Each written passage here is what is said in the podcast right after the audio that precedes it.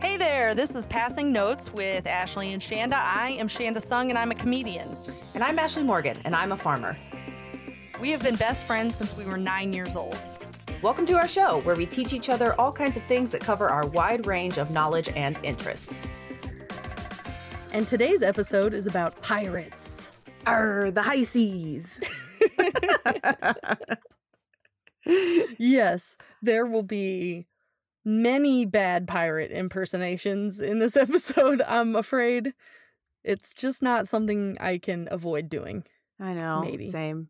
Have you ever been out on the ocean? Like, have you ever taken a cruise or anything? uh, yeah, we took a very short cruise from Orlando to the Bahamas. It was just like a one day cruise, and then we were in the Bahamas for like four or five hours and then right back on the ship. And it was a very small, very old ship. Might have been used by pirates at one point because it it was so old. But yeah, that's about it. What about you? Have you? I've been on a cruise, Carnival Cruise Liner. Yeah. We left out of Miami, ended up in Cancun, but we were out to sea for a few days on each. I like how you say ended up in Cancun, like maybe that wasn't the plan. I had like, to think for a minute. like, wandered, and then we found ourselves in Cancun. It was we were headed to Antarctica. I was completely improperly dressed.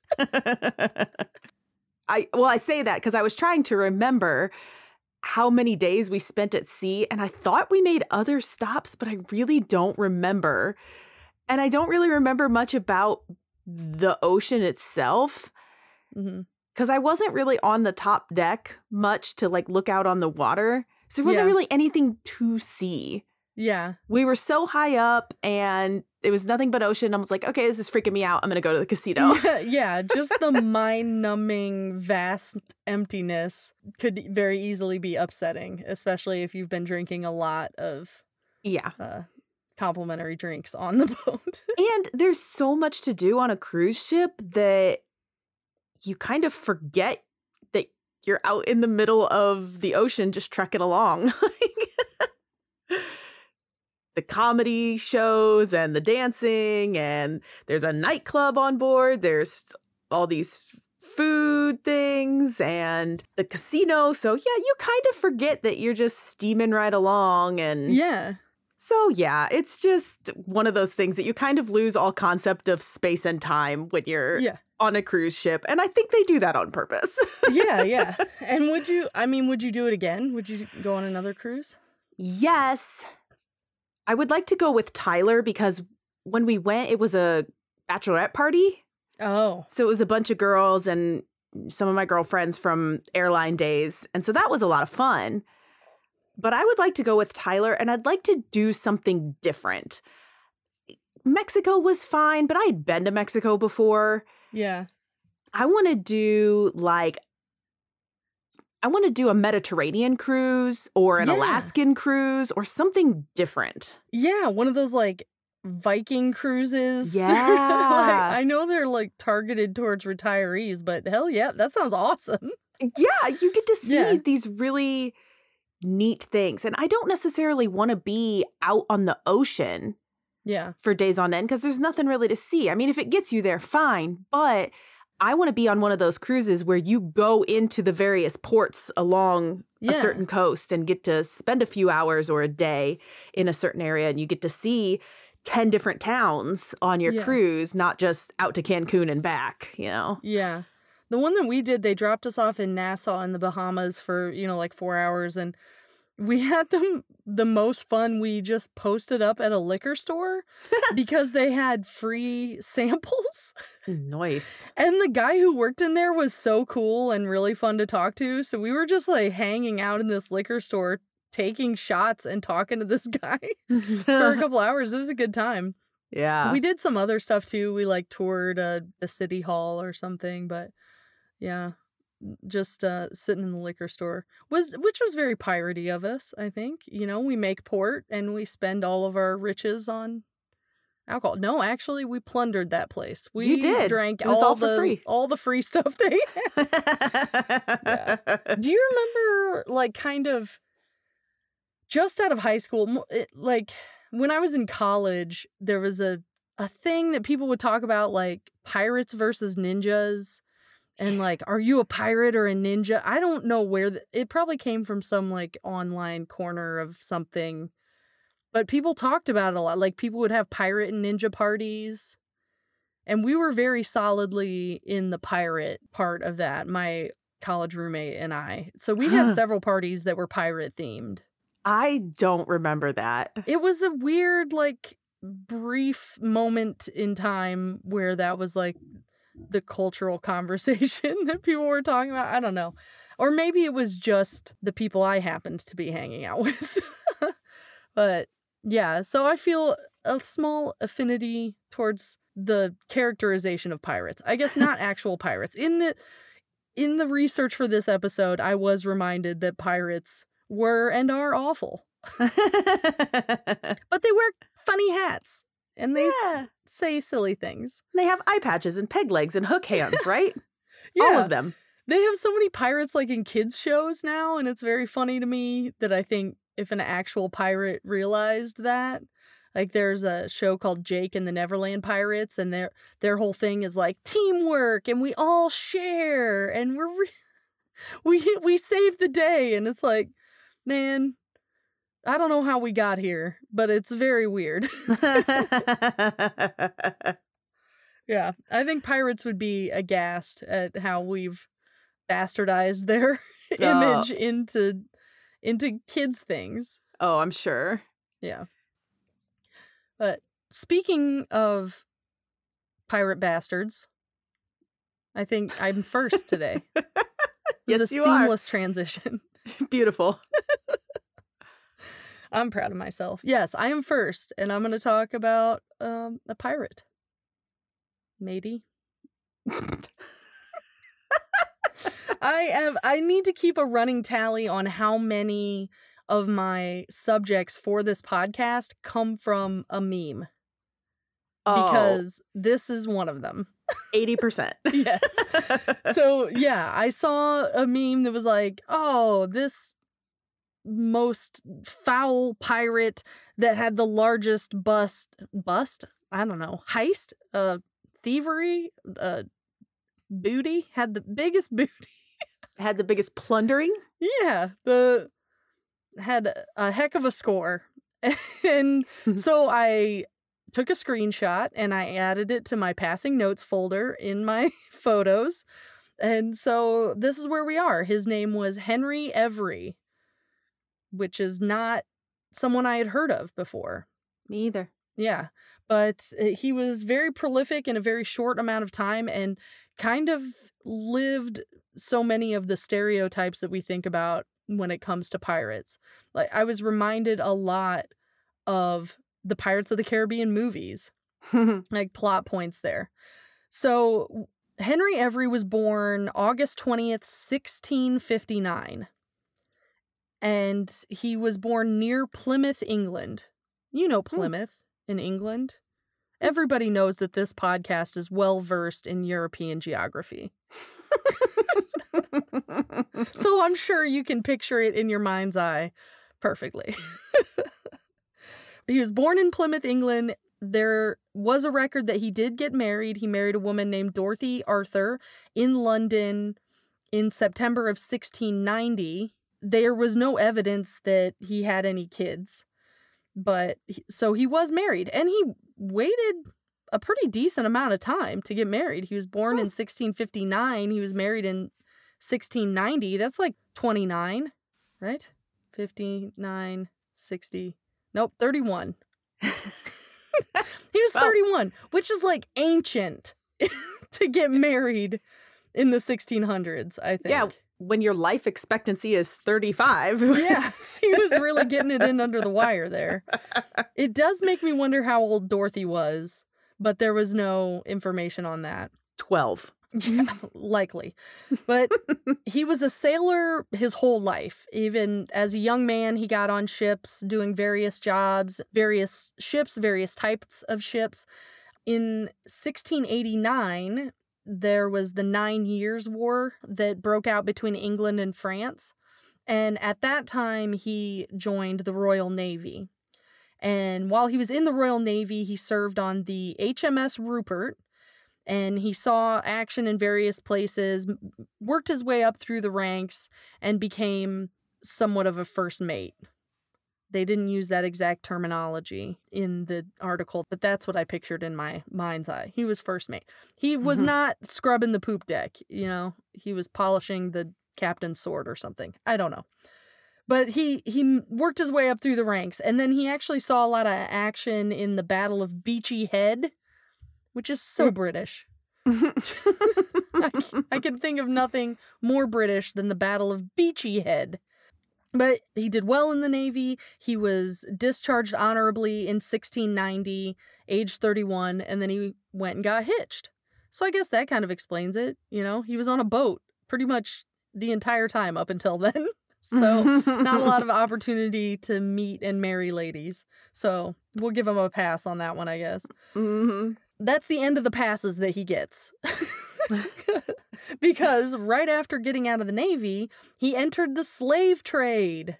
Mm. Real cool, Henry. Now, what he did was he worked without a license, which was called being an interloper, because at the time, all slave trade was run by the Royal African Company. And if you didn't have a license through the Royal African Company, you were considered working outside the law because they're not getting a cut of what you were doing.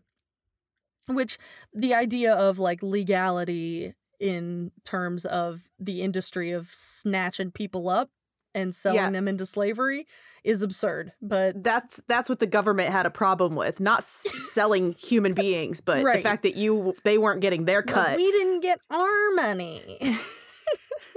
yeah. So he was an interloper. So he was sneaking around and involved in the slave trade outside of the legal Mm. workings of it. But one thing is that he was known to kidnap the slave traders also. so he would go to Africa and he would fly a British flag. And so those who had been kidnapping people and rounding them up and bringing them to the ships, they'd be like, hey, here's your cargo or whatever. And he was like, great. You're in too. And he cuffs them and throws them down in the hold and sells them into slavery also.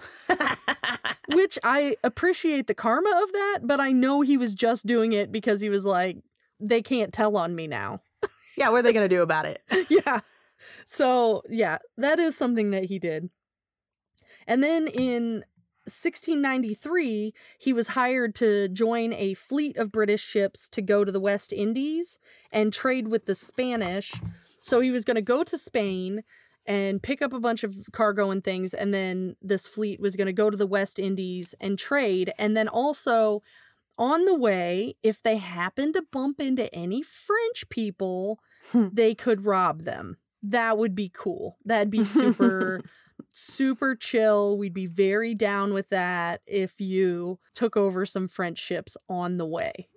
and this was all above board in that thing. So he's on this ship. Uh, The ship he was on was called the Charles II. It was one of four ships. All four of the ships were commanded by the Admiral Sir Don Arturo O'Byrne. Oh my. Yeah, there's a real mix of ethnicities in that name, I think. yeah. Don Arturo O'Byrne. I don't know. But he was head of the fleet of these four ships that left England, went to Spain. They arrived in Spain and they were supposed to be loading up, getting paid, and then heading to the West Indies. Well, the Spanish who were employing them did not send the right paperwork to Corona, which is where they were, in order for them to be paid. So they weren't getting paid and they just had to sit there. They sat for three months. This Ugh. fleet of four ships, they couldn't leave, they couldn't send money back home, and they're getting increasingly agitated, as you can imagine. And eventually mm-hmm. they're like, let's have a fucking mutiny. And they picked Henry Every to lead the mutiny. And so that's what they did. When the admiral was set to spend a night on shore, they attacked the other ships and they managed to have a successful mutiny without any violence. They didn't have to kill anyone, Hmm. which is about the last time that was the case with anything that he did. What a lame mutiny. I know, just so boring. But yeah, they t- they took it over and took over the ship that Every was stationed on, the Charles II, and they had to run off, get far enough away from shore that they were safe from the Spanish who realized that a mutiny was happening. And then they were like, "All right, anybody not into this, get on a boat and go back." And they offered the captain of the, boat to stay and be Every's first mate, and he was like, "Nah, I'm not gonna do that." And so he got on the boat and left too. So they were like, "Well, you know, see, he's not such a bad guy. He let them all leave. You know, how cool of him." Well, he got less cool as time went on. So they had the Charles II. They took off, left Spain, changed the name to the Fancy, Mm. and set course for the Indian Ocean. Here's your and- one chance, fancy. Don't let me down. That's what that song is about, believe it or not. Fun fact. the ship. It was Yeah. about the ship, It was ab- yeah, it was about pirates. not Reba, child man, She's got layers, layers and layers. But they're on their way to the Indian Ocean and they rob English vessels, African merchants, Danish privateers, all on their way. And each time they persuade some of the men on the ships that they attack to join their crew. So they're getting larger and larger as time goes on. Eventually, they have 150 men. And then they take the Fancy to a port and have it stripped down so it can be faster and slicker and it does become the fastest ship in that area of the world possibly in the entire world it, it was known for being very fast which is also a plot point in pirates of the caribbean Fun fact that's how NASCAR got its roots. uh-huh I was hoping if I said it with confidence, you would believe me. NASCAR was started during Prohibition on oh, land. right, yeah right, oh, yeah right I was also waiting to see if Tyler would be like, What is she talking about? he's resigned himself at this point Got him. so they're uh, pirating it up, getting real piratey, Pirating, pir- pirate, piratating. Their their pi- pyrescence. Yeah. Can't handle this pyralicious. I don't know. and, and then it's 1695. So this is two years later. He this is all the longer that he's been doing this. Two years later, he sailed to a volcanic island at the entrance to the Red Sea, and he recruited five other pirate ships the Amity, the Portsmouth Adventure, the Dolphin, the Pearl, and the Susanna, which I don't get. How? How? How do you communicate and create a plan with other pirates? You're all over. You can't mail a letter to the middle of the ocean. Cell phones, satellites. Yeah. Is this what the the parrots were for?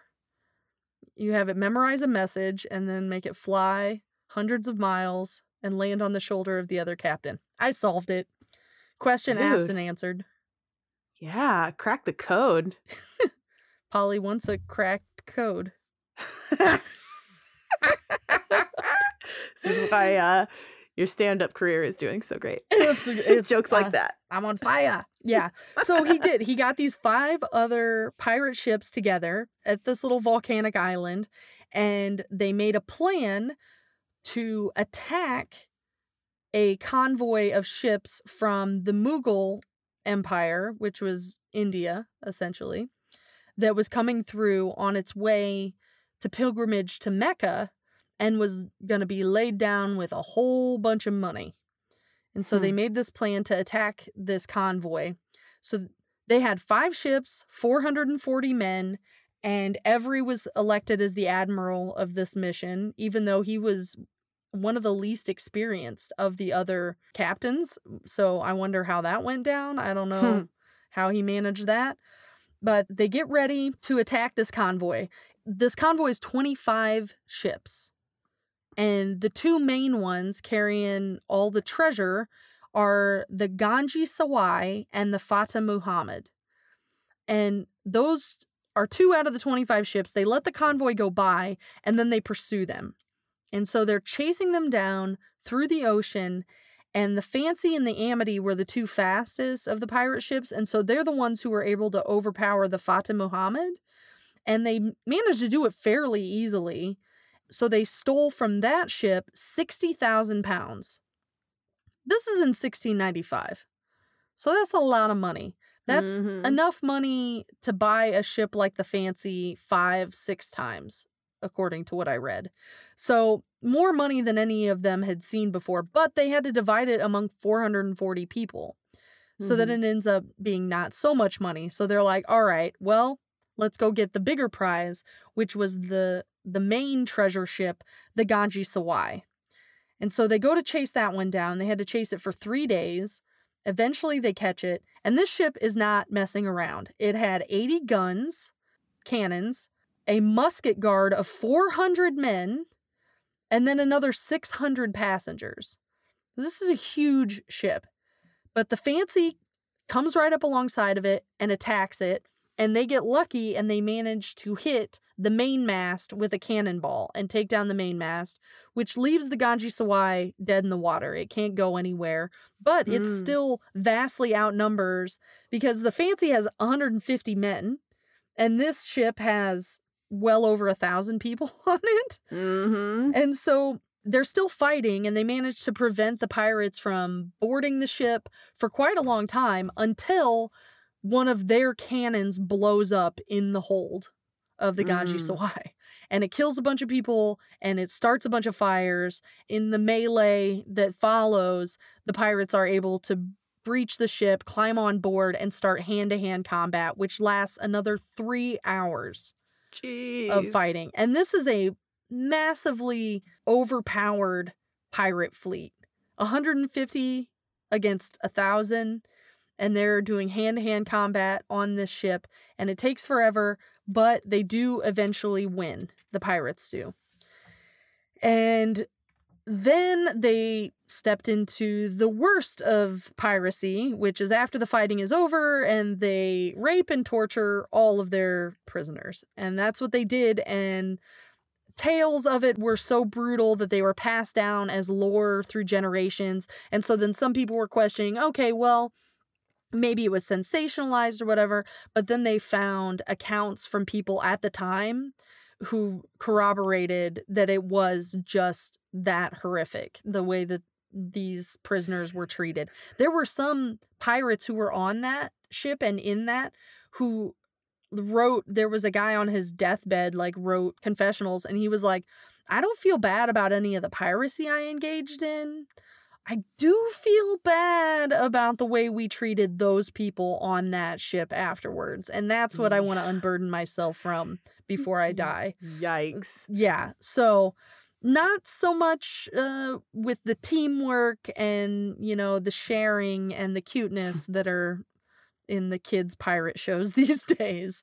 Yeah. Uh, yeah. So eventually they were done being awful and they left all of their survivors in the emptied ships, took all of the treasure, which included tons and tons of gold coins and many gems of different types, totaling over 600,000 pounds, Jeez. which is like $19 million in current money Dang. and they divided it and every was like okay there were five ships that were supposed to be involved with this but three of you did not even get in the main fight because they were too slow and they couldn't catch the other ones. So he cut them out of their shares and then even the amity who helped with the fight but they never boarded the ganji sawai they just stayed on their ship so they fired from afar, but they never got on and did any of that hand to hand fighting.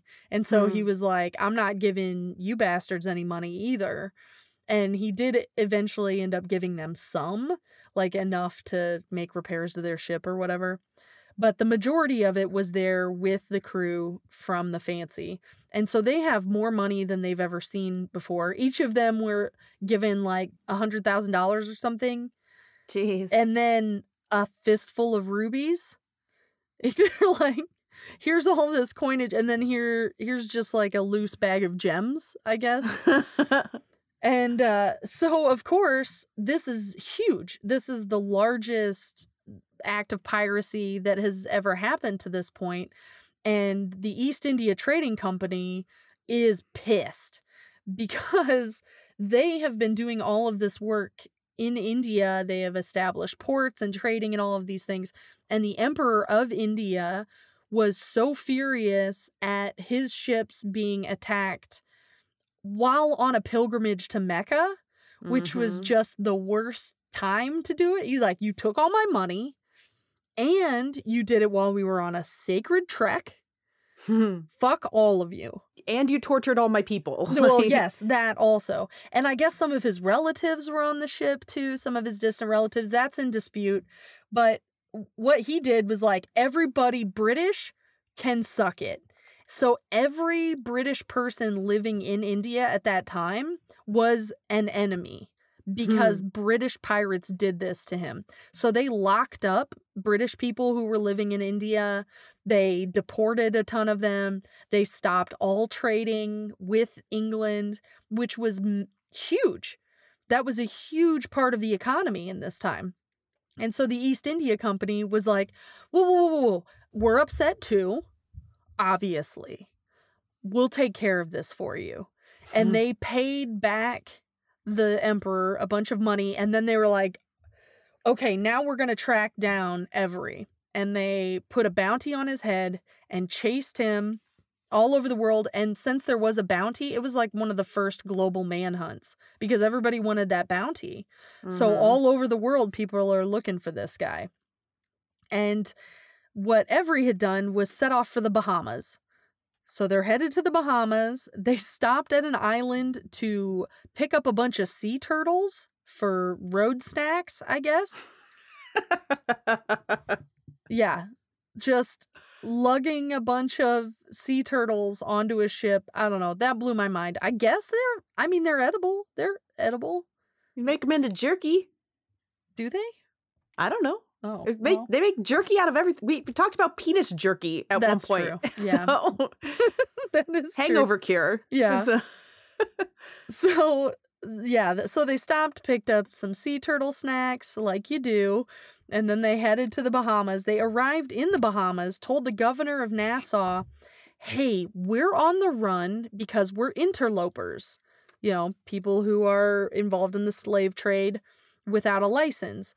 And they're like, So we're trying to lay super low because we are wanted. Let us hang out here and then you and you can have our ship. You can just have it. It'll be yours. And the governor was like, "Ah, I mean, they're criminals, but that's a pretty common crime. It's not that bad. They're going to give me this nice ship. And the population of Nassau is super low right now, and we're still involved in a war with France. So we could really use the manpower to run our cannons. The governor was like, It's not that bad, sure. Come on, why not? They're going to give me this nice ship. That's fine. We need the men anyway. So the pirates are at the Bahamas and they're like, hell yeah, we are so rich. And then they look around and they're like, there's nothing to spend money on here. There's almost no one here. There's nothing to do. We are so bored. And so they were getting really restless on the Bahamas. They were there for several months. And then finally, word got to the governor hey, this guy is a very wanted pirate. You better not be harboring him or you're going to be in trouble. And he was like, ah, shit. So he had their ship wrecked on some rocks to try to destroy the evidence. Was like, I don't want to be. The, I mean, it's mine, but I don't want it. yeah. Get rid of the stolen goods. And then he did tip off the pirates that the authorities were coming. So they were able to escape. And so they took off. The uh, East India Company managed to eventually capture a handful of them, really not very many. But Every was never heard from again. And there are many theories as to what he did or where he went. Most of them involve him going back home to Plymouth and living out his life, uh, which seems like the likely thing because none of the treasure that he had turned up and uh, he was never heard from again. So he he was a pirate for under 3 years. Wow. Made more money than any other pirate at the time, caused global mayhem and then pieced right out and went and lived probably a pretty chill life, pretty good life. So nobody knows what happened to all his money? No. No. Yeah. It's somewhere. Oh, maybe. Let's find it. I imagine that he spent it. Like why wouldn't you? You know? He probably Yeah. figured out ways to launder it cuz I'm sure it was marked and stuff, but yeah, he probably figured out ways to spend it or give and it you away. can't just you can't just walk into a pub in Plymouth, England and be like, uh yeah, I'd like a meal and a couple of beers. Here's a bag full of assorted gems. Will this cover it? How many bangers and mash will this ruby the size of my fist get me? yeah. So that is the story of uh, Henry Every, and he was, I don't know, I don't, wa- I don't want to compliment him. He was pretty terrible, but interesting, I guess. his feats and his deeds were impressive, Yeah. but should not be repeated for moral reasons. Perfect. yes. So that's it. That's my pirate. That's all I have. I can't wait to hear about your pirate. I know who she's going to talk about, and it's going to be cool. Don't give it away. so, all right. Well, let's hear from our sponsor, and then you can tell me about your pirate. Okay. All right, and we're back. My pirate, not only is she Chinese, but she's a lady pirate too. Yes. So I'm going to talk about the Chinese lady pirate named Cheng Yi Sao. Yes. She was born as Shi Young in 1775. So not much is known about her when she was younger. What we do know is prior to her marriage in 1801, she did work on a floating brothel, which I'm assuming is just a ship full of prostitutes. Uh, yeah. That's the inspiration for Rum Row in New Jersey during Prohibition. That's a callback. I got a couple of those. yeah. So she ended up marrying a pirate named Chung Yi. And that's when her name changed Mhm. from Shi Young to Chung Yi Sao, which essentially translates to wife of Chung Yi. Yeah. Now, because she worked on a floating brothel and he was a pirate, Hmm. I'm going to make some assumptions that that's probably how they met. One would assume, yeah. They weren't like at a church mixer or something Yeah. together. no. I read a couple of conflicting things. One said she was a prostitute and it said it very confidently. And then another source said that it wasn't clear whether she was a prostitute or a madam. Mm. And I like to think, with the exceptional leadership skills that she showed later, that she was probably a madam. yeah, Because come on. she was a lady in charge. Yeah. So 1801, she marries Chung Yi and goes off and becomes a pirate with him. That's cool. That's probably unique, I imagine. I don't think it was like a very often that pirates are bringing their wives along. Women on the high seas were considered bad luck Yeah. for pirates. It was like a bad omen and Yeah. women on board, but their culture was a little different yeah. In that because she was the leader's wife, it was okay. And she had uh, floating experience. Yeah. Yeah, she was seaworthy. He also had an adopted son named Chung Bao. hmm An adopted son could be kind of put in quote air quotes because he had abducted this boy in 1789 at 15 years old and kind of groomed him to be a pirate. it's a non-consensual adoption. yeah. Yeah. Uh that little kid, he's mine now. Come on, Yeah. let's go. Chung Yi died in 1807. So they were only married for six ish years. And again, this was where sources were unclear about where he, how, how he died. hmm One source said that he had been washed overboard in a typhoon or a storm. There was mm. also some speculation that she had thrown him overboard, or perhaps the sun had thrown him overboard. So we're going to say he died under mysterious circumstances. Yeah. the scandalous part of this story, though, is we haven't that gotten to the scandalous part yet. I know so far these are not very scandalous things. Not long after his death, she quickly started a relationship with her adopted son, stepson, Chung Bao, and they eventually married in 1810. Why not? Because why not? okay, but enough about her private life. Yeah. Let's talk about her career. Let's talk about about when she became a real hashtag boss bitch. yeah, exactly. So from 1801 to 1810, her and her husband, and then later her lover son, terrorized the South China Sea. They had at their peak a fleet of 400 ships, Damn. around 50,000 pirates. How? them. But if you think about logistically, they need a lot of supplies and Yeah. food, and then plus all the extra pillaging. So they ransacked ships for their supplies and then villages. They would go into these villages and completely ransack, take a bunch of crap, kill a bunch of people. They were pretty awful Yeah. And they were huge. So they were just absolutely terrorizing this area. She herself, of course, gained leadership in 1807 when her husband died. That was kind of how it worked, that the wife was essentially second in command That's by default. very interesting. Not what you would imagine the pirate rules would be. So when he died, she was immediately in charge and everybody was okay with it. Mm-hmm.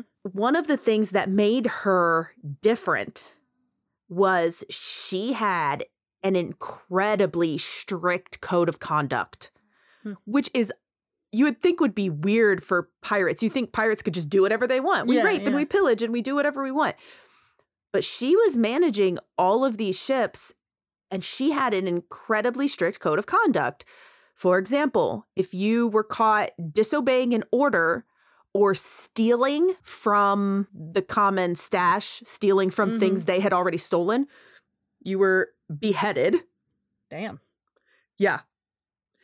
If you kept plundered goods, so you didn't end up putting them into the common Yeah. stash, you were whipped. If there was the rape of a female captive, the pirate the guy was killed. Nice. If there was consensual sex between a female captive and one of the crew members, the man was beheaded and the woman was thrown overboard with weights attached to her legs. Jeez. Yeah, she was no nonsense. Very anti uh for a madam, especially. Yeah, Very against the relations. I guess she was all business. Yeah. And so not only were they Well, like is is anything ever consensual between a captor and a captive anyway? Stockholm syndrome. Yeah. so, you know, I'm fine with it. oh, that pirate is like super sexy. I'm in. he burned down my village. It's so hot. My whole family's dead, but those abs, okay?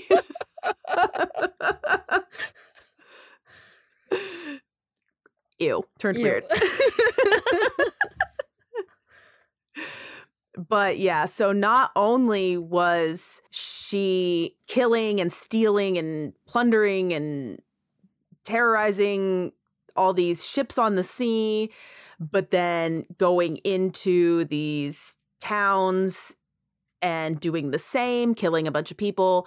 But then back on the ship, Mhm. she was doing the same to her crew members if they were caught acting a fool. Yeah. So, Hmm. yikes, she was no nonsense.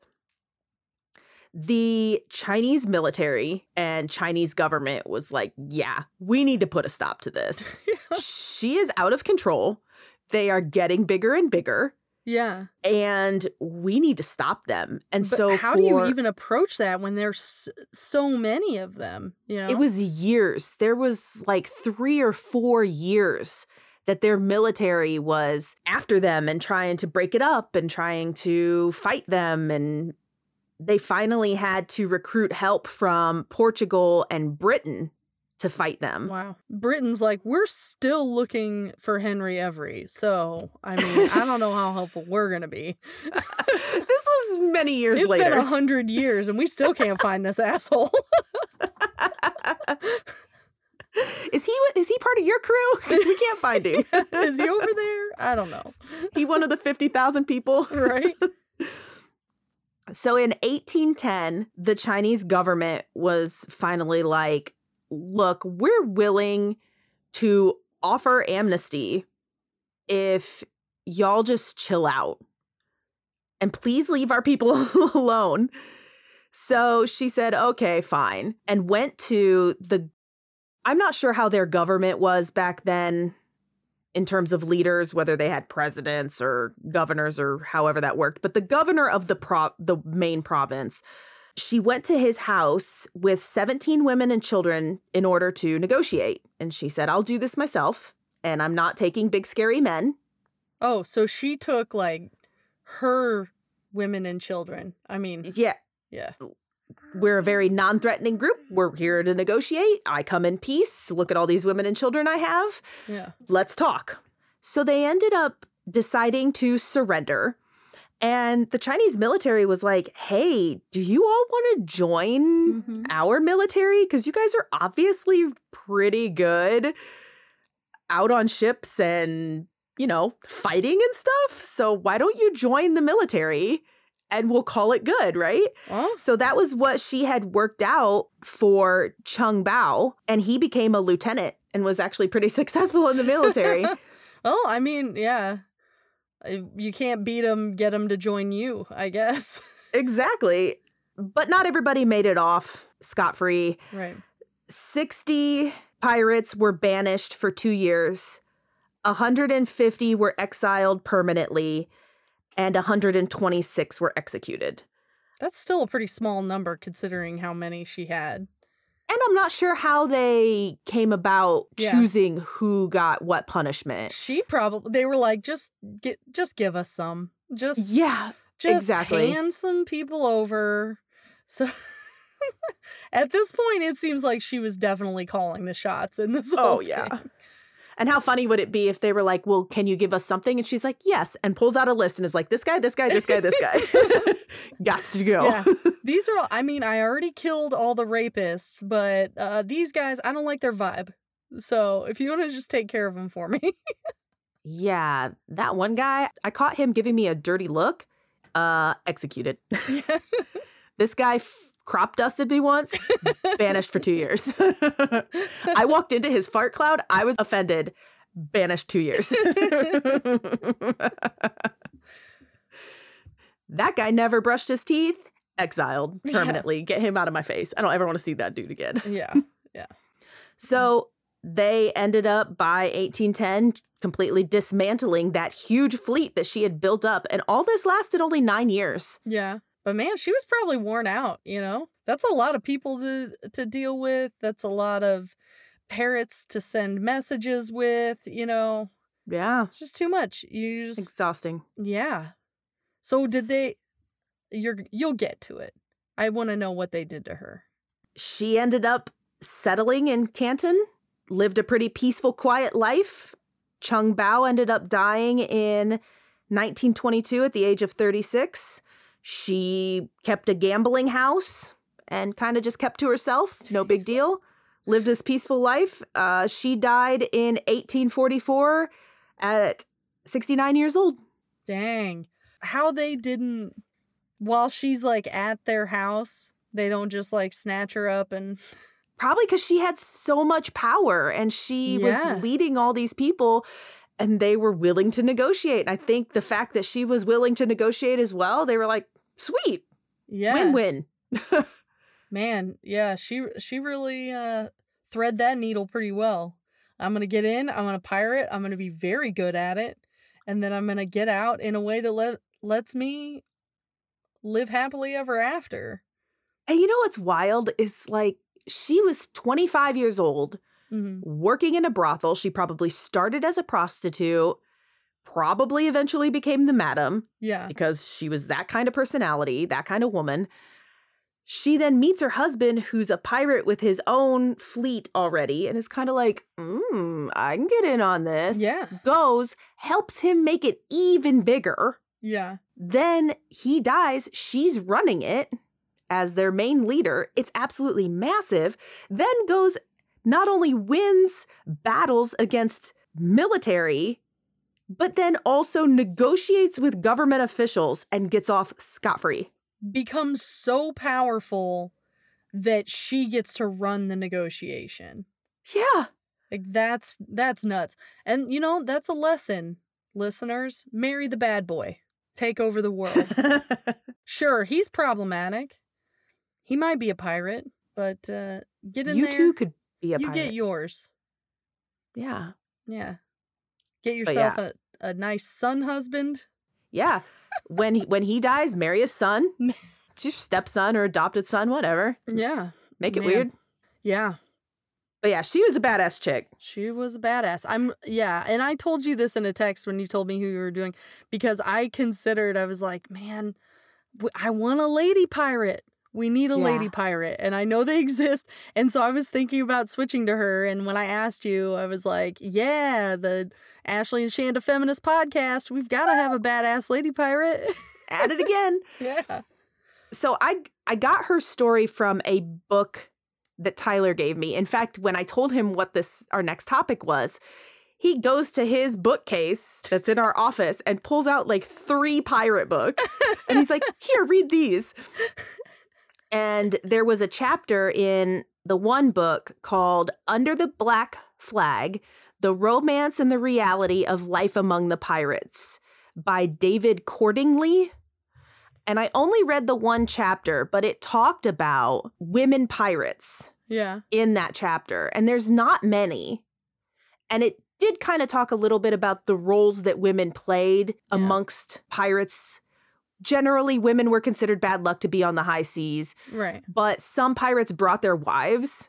And some of the worst pirates, the most, some of the most famous ones, some of the most ruthless ones, they were like, Yeah, I'm bringing my wife. What are you going to do about it? Like, yeah. Yeah. fucking fight me. Like, Yeah.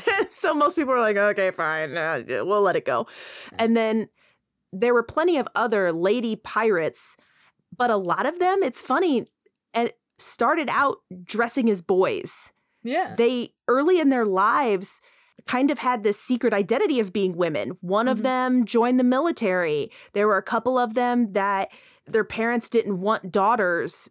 The one girl, her father had died, mother needed help with work to make money, so the daughter dressed as a boy and went and got a job as a teenager. yeah. They wouldn't hire young girls to be anything other than like what chambermaids or whatever. Yeah. And then one girl ended up joining the military secretly, kind of like Mulan, if you ever yeah. saw Mulan. Yeah. Disney. Yeah. But a lot of these women were pretty tough tomboy girls Mm-hmm. and went on to marry these men who became pirates and then took over. Mm-hmm. And so many people were like, yeah, these chicks are scary. So, yeah, we'll just let them go. Yeah. And that's awesome. Good for them. And then, of course, her story was in there, and I did some Google searches on her as well to get some additional information. Yeah. But yeah, it was she's fun. I I was gonna talk about some others, and then when I came to her story, I was like, nah, Yeah. I want to talk about her. She's she's badass Yeah. and a little terrifying, but really cool and I- good for her. I love Tyler just like running. Ooh, pirates! and then running to the bookshelf. I also have pirate books in my house, but they are all for toddlers. yeah, his are not. They're coloring books. yeah. Man, cool. That was a fun episode. I like yeah, fun historical tales like that. So, I do too. yeah. So, what do you have going on? Anything to plug? No, not really. If you haven't already, check out TikTok. We're Mhm. putting new videos up there a couple times a week. The video of the two alpacas fighting was very funny, Oh my gosh, they're Just so like- ridiculous. hitting each other with their necks and They make, making obnoxious noises. they neck wrestle, bite each other's ankles, and then just scream at each other. It's Yeah. so stupid. It's not at all scary and it's hilarious. And they Yeah. spit. They spit at each other. So when the fight's over, they just sit there with their mouths hanging open. There's a TikTok up of that yeah, one the too. after where, where like, after "Are fight. you done?" It's like, are you pleased? Now your mouth feels gross. So joke's on you, both of you. But I recommend you go check out TikTok. There's some fun, good natured, positive animal content. Right. And if you go through all the videos, you can see my ugly pants and shoes. it's cameo That's what appearance people of really want. ugly pants. Yeah, exactly. But you can also find us on Facebook, Crimson Moon Farm, YouTube, and you can check out our website at crimsonmoonfarm.com. All right.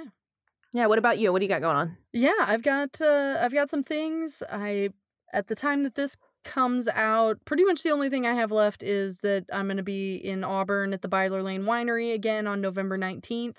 That last show that we did in August was so fun and packed full of people and I'm just really excited to come back and do that again. So that'll be the next thing. If you are in that Northeast Indiana area, definitely come hang out with us at Byler Lane.